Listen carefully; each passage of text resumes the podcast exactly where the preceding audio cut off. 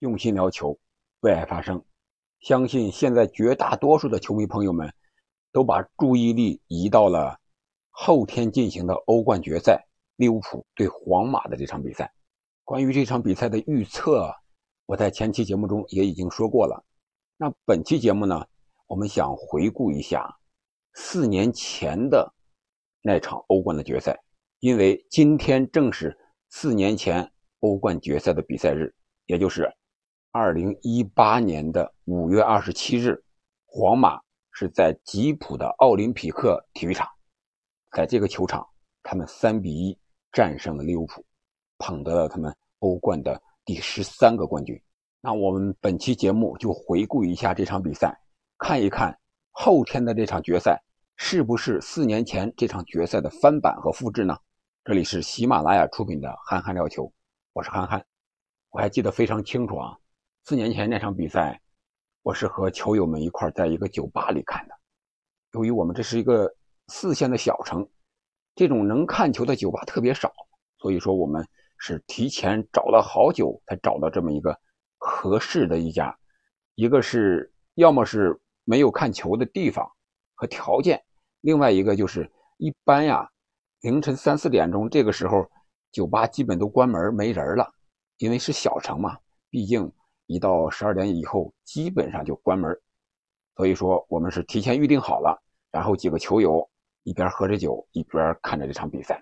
那四年之后呢，这个朋友圈里，我们这儿酒吧或者说是一些小的足球业余俱乐部里边就有条件了，也在邀请大家去他们的自己的场地上去看这场欧冠的决赛。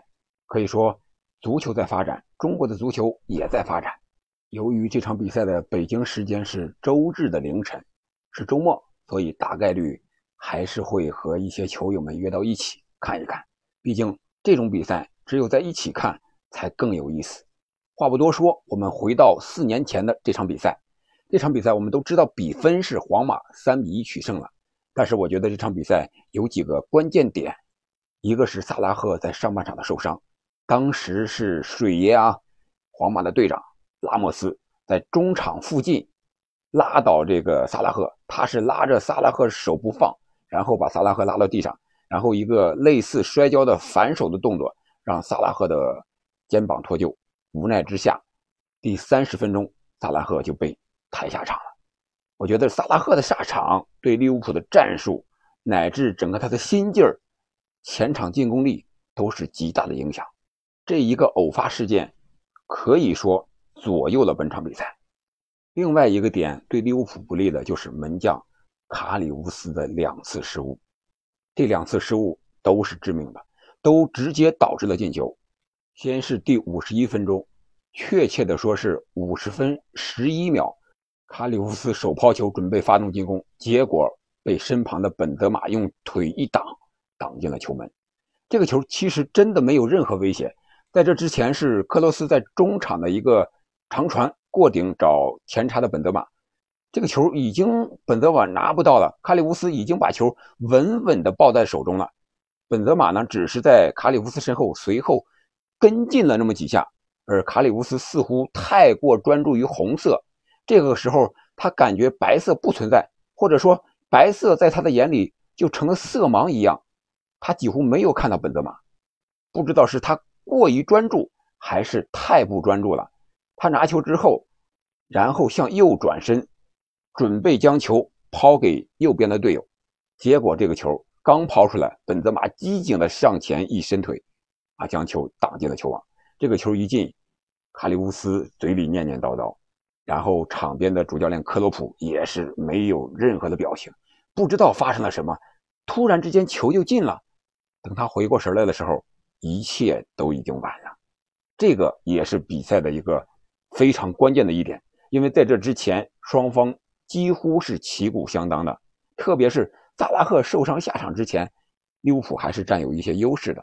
但是萨拉赫受伤下场之后，再加上这个球一进，那运势就都来到皇马这边了。虽然没过多久啊，第五十五分钟，确切的说是五十四分三十秒的时候，利物浦利用角球的机会，由马内打进一球，迅速的将比分扳平了。但是第六十一分钟，贝尔替补出场之后我的表现，可以说又左右了这场比赛。贝尔出场没两分钟，接到马塞勒的传中，一个惊天倒钩，将球打进了卡里乌斯的大门。卡里乌斯对这个球没有任何办法。我觉得这个时候卡里乌斯心态应该是已经崩了的，可以说完全不知所措了。这个球确实是精彩的。进球之后呢，齐达内摸着自己的秃头。甩着自己的右手在那儿，还是和 C 罗以前进那个尤文那个惊天倒钩一样那种表情，不可思议啊！确确实实这样的进球可遇而不可求。但是贝尔的表演还没有结束，第八十三分钟，确切的说应该是八十二分四十四秒，贝尔内切之后一脚左脚的远射，这个球离的球门非常的远，大概有三十米开外吧。然后这个球的力量非常大。但是角度不是特别刁，但是这个球飞行的轨迹我们看是飘忽不定的。卡里乌斯这个时候应该这个对这个球路的判断是有失误的，对球速判断也是有失误的。他还想用双手把这个球给接住，结果球的力量太大了，球打到他的双手之上，他并没有接住球，也没有挡出来，而是从他的手的左侧滑进了球网。这个球一进，卡里乌斯是彻底的崩了，趴在地上。我估计这个时候他就想哭了。但是比赛还没有结束，但是皇马已经是三比一领先了。这对于利物浦来说，比赛时间还剩加上伤停补时不到十分钟的时间了。对于利物浦来说太难了。最后凭借贝尔的替补出场两粒神仙球，皇马赢得了第十三个冠军。这是这场比赛的一个整个过程的回顾。我们再看一下双方的球员。现在双方还有很多球员都经历过那场比赛。利物浦我算了一下，应该至少有八人是首发的。比如说前场的三叉戟，现在还都在利物浦的队中。本场比赛呢，也很有可能出场。呃，但是更多数人感觉菲尔米诺应该是替补，让这个新援迪亚斯首发。这个三叉戟可能是有些变化。然后就是中场，米尔纳、亨德森，还有维纳尔杜姆。现在呢，换上了应该是迪亚哥和法比尼奥。米尔纳有点老了，亨德森现在依然是利物浦的第一队长，他能不能首发还要看法比尼奥的伤病和状态情况。然后就是后防线，当时范戴克还有两个左右边卫罗伯逊和阿诺德都是首发并打满全场的，呃，唯一的就是洛夫伦。应该换成科纳特，或者说是马蒂普。当时马蒂普已经在阵中了，只不过是因伤未能出场。本场比赛主要还是看主教练克洛普选择谁和范戴克搭档了啊，这是一个小小的变数吧。然后就是门将位置，由于卡里乌斯的两次超低级的失误，他现在已经是被打入冷宫一样，转会也没人要，只能是在利物浦还待着。利物浦的球员，但是。现在已经换成了阿里松，这是双方，呃，四年前和现在这场比赛在人员上的一些变动吧，可以说变化不是特别大。而皇马这边呢，比利物浦要稍微多一点，但是核心的典礼三中场还在，本泽马还在，后卫线上除了两个中后卫，呃，当时的队长拉莫斯还有瓦拉内之外，现在是换成了。米利唐，或者是阿拉巴，或者说是纳乔，当时是纳乔替补是卡瓦哈尔出场的，打的是右后卫。现在纳乔可以打到中后卫这个位置上，而卡瓦哈尔呢，当时是首发出场的，第三十七分钟因伤被换下场的。而守门员位置呢，当时是纳瓦斯，现在换成了库尔图瓦，可以说在实力上是不相上下的，或者说库尔图瓦还有天然的身高优势。另外就是前锋线上，当时 C 罗还在，呃，伊斯科还在，当时是伊斯科打的前腰，C 罗和本泽马是打的两个中锋。相比于齐达内，现在的安胖更喜欢四三三，他的前场应该是本泽马搭配维尼修斯，呃，巴尔韦德或者是罗德里戈其中的一个。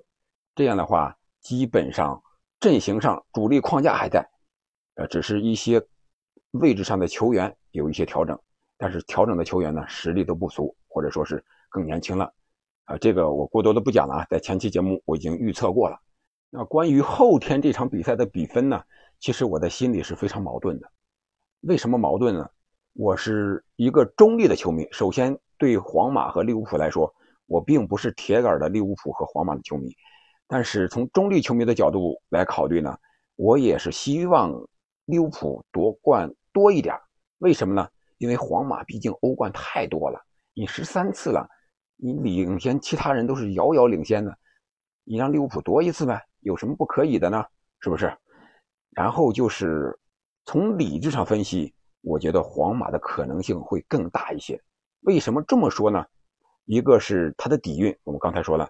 这是四年前他三比一战胜利物浦，再一个就是他现在是以逸待劳，他提前四轮夺得西甲的冠军，可以把这个阵容演练的非常完整，用联赛四个对手来试验我在欧冠决赛用什么样的对手，而且主力队员是完全可以休息到一个最佳的状态，而利物浦这边呢，则是有一根四冠王的弦一直绷着，绷到英超的最后一轮。最后一分钟还在为英超的冠军而在那儿紧绷着，拼命的去争，而他最后时刻反而失掉了英超冠军。我觉得这个冠军的失去，让他这根弦儿一下子就断了一半。在决赛的赛场上，万一出现点什么意外情况，那另一半的弦儿有可能马上就会崩塌啊！所以我觉得从这个层面上讲，皇马也是占有优势的。另外一个就是从阵容上讲，利物浦可能占些优势，但是他由于四线争冠，最后这几场伤病出现的多了一点，伤病的影响对利物浦是非常大的，特别是中轴线上呢，前场的萨拉赫，中场的法比尼奥，还有后场的范戴克，最后几场他们都是没有打比赛的，上来就打欧冠的决赛，能不能达到最佳的状态？身体恢复的怎么样？踢到一半了，会不会又受伤下场？换成其他的人，我觉得这个从阵容上讲，本来占优的，加上伤病，可能就是双方一比一打平了。其实这场比赛，我觉得还有一个关键点、关键词吧，或者说是那就是复仇。你像安切洛蒂经历了安菲尔德之夜，我们知道那个时候他作为米兰的主帅，他是失败者，被利物浦三球逆转，而利物浦呢，他是四年前的。那场决赛的失败者，他想复仇皇马，就看双方这个复仇的种子、复仇的火焰，在谁的心里更浓烈了。有了这样的前提，我想这场比赛肯定是非常激烈的。精彩不精彩，咱们另说，激烈肯定是少不了的。以克洛普的个性，我觉得他上来之后可能还是猛攻，毕竟以英超的节奏，他打九十分钟没有任何问题。而皇马能不能顶住九十分钟，让克洛普这种猛攻、英超节奏的猛攻？我觉得这是对皇马球员的一个考验。毕竟欧冠是可以换五个人的，在关键位置上，一些球员哪怕出现意外受伤或者是体力不支的时候，我可以马上用同样对等条件的球员去替补，这样我的节奏不会减缓。如果是这样的话，我觉得对皇马是一种威胁。另外一点就是。我以前也说过，就是决赛是单场决胜制，只有九十分钟，最多你打加时一百二十分钟，而其他的淘汰赛都是两回合一百八十分钟的比赛。我觉得皇马逆转都是第二回合逆转，而九十分钟的比赛能不能给皇马翻盘的机会，或者说安切洛蒂如何调整，及时不及时，这个是非常关键的。我觉得这可能是利物浦。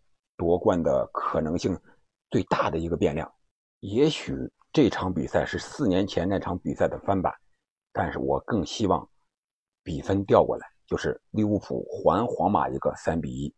好了，关于四年前那场比赛的回顾，还有后天这场比赛的展望，我们就聊这么多吧，毕竟聊的不少了。那么你觉得后天这场比赛谁会最终获得冠军呢？欢迎在评论区留言，我们一起。见证欧冠决赛的精彩时刻，感谢您的陪伴和收听，我们下期再见。